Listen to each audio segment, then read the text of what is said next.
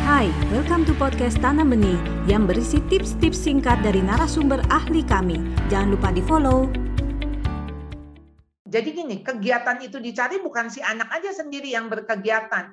Kalau perlu pendampingan, karena rasa bosan itu pasti disertai dengan kesepian. Jadi kenapa pendampingan itu perlu? Jadi bersama-sama si orang tua. Minimal maksudnya ketika anak itu melakukan orang tua mungkin menanyakan, orang tua ikut exciting ya atau bersama-sama itu lebih baik. Intinya orang tua terlibat. Nah, ini tantangan buat orang tua yang sibuk, yang tetap punya pekerjaan. Mau nggak sejenak Anda lepaskan kesibukan itu? Bukan dilepas sama sekali, tetapi dikurangin. Karena melihatnya begini, anak saya saat ini lagi butuh saya. Kalau kita melihat seperti anak sakit ya, masuk rumah sakit, pasti kita kurangin kan kegiatan kita kan. Kita kan akan beralih ke sana. Prioritas kita jadi berbeda. Ini anak saya lagi butuh saya. Jadi saya harus ada di sisi dia.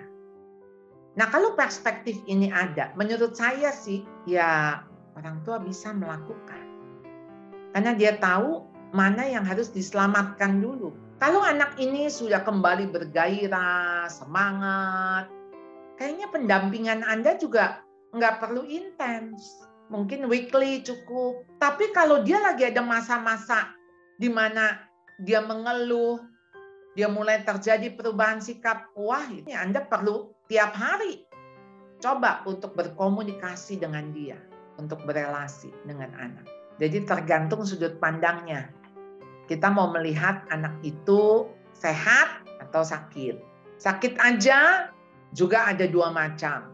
Sakit yang di rumah sakit atau sakit tapi yang cukup di rumah.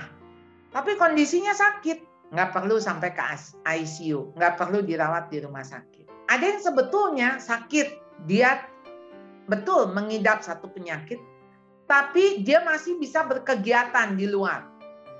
Tapi toh tetap sakitnya itu kan mesti kita jaga ya. Sakitnya itu kan mesti kita tetap rawat. Sama yang betul-betul sehat. Jadi kategori sakit misalnya begini. 20% orang dinyatakan sehat, sehat betul-betul sehat. Ada 20% orang sakit di rumah sakit. Tapi ada 60% sebetulnya tuh orang sakit. Sakit diabetes, darah tinggi, kolesterolnya tinggi gitu ya, asam urat. Tapi 60% itu bisa berkegiatan nggak? Bisa. Tapi kan dia punya penyakit. Nah ini mungkin yang kita kategorikan ketika anak-anak kita sudah mengatakan bahwa hidup saya menyebalkan. Bisa masuk di dalam 60% ini.